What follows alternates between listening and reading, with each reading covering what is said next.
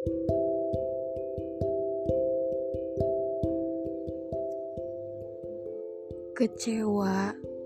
sering kita jumpai di diri kita sendiri, bahkan di diri orang lain. Kecewa itu pun juga hal yang wajar. Kalau kita jalani di kehidupan saat ini, dan tanpa kecewa pun hidup kita nggak akan mencapai titik kebahagiaan. Dan nggak akan ada rasa yang harus kita rasakan untuk masa depan nanti.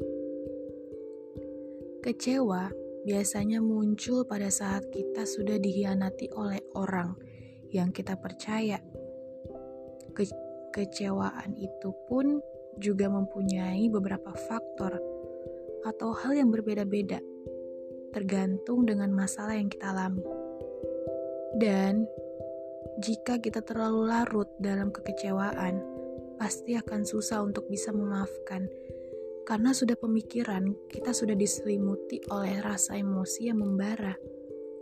Jadi, coba ikhlaskan yang sudah terjadi hari lalu.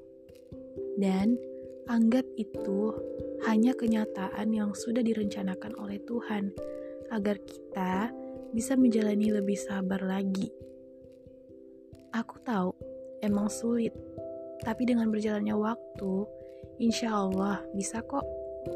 I don't know ini membantu atau enggak, but hanya ini yang aku tahu.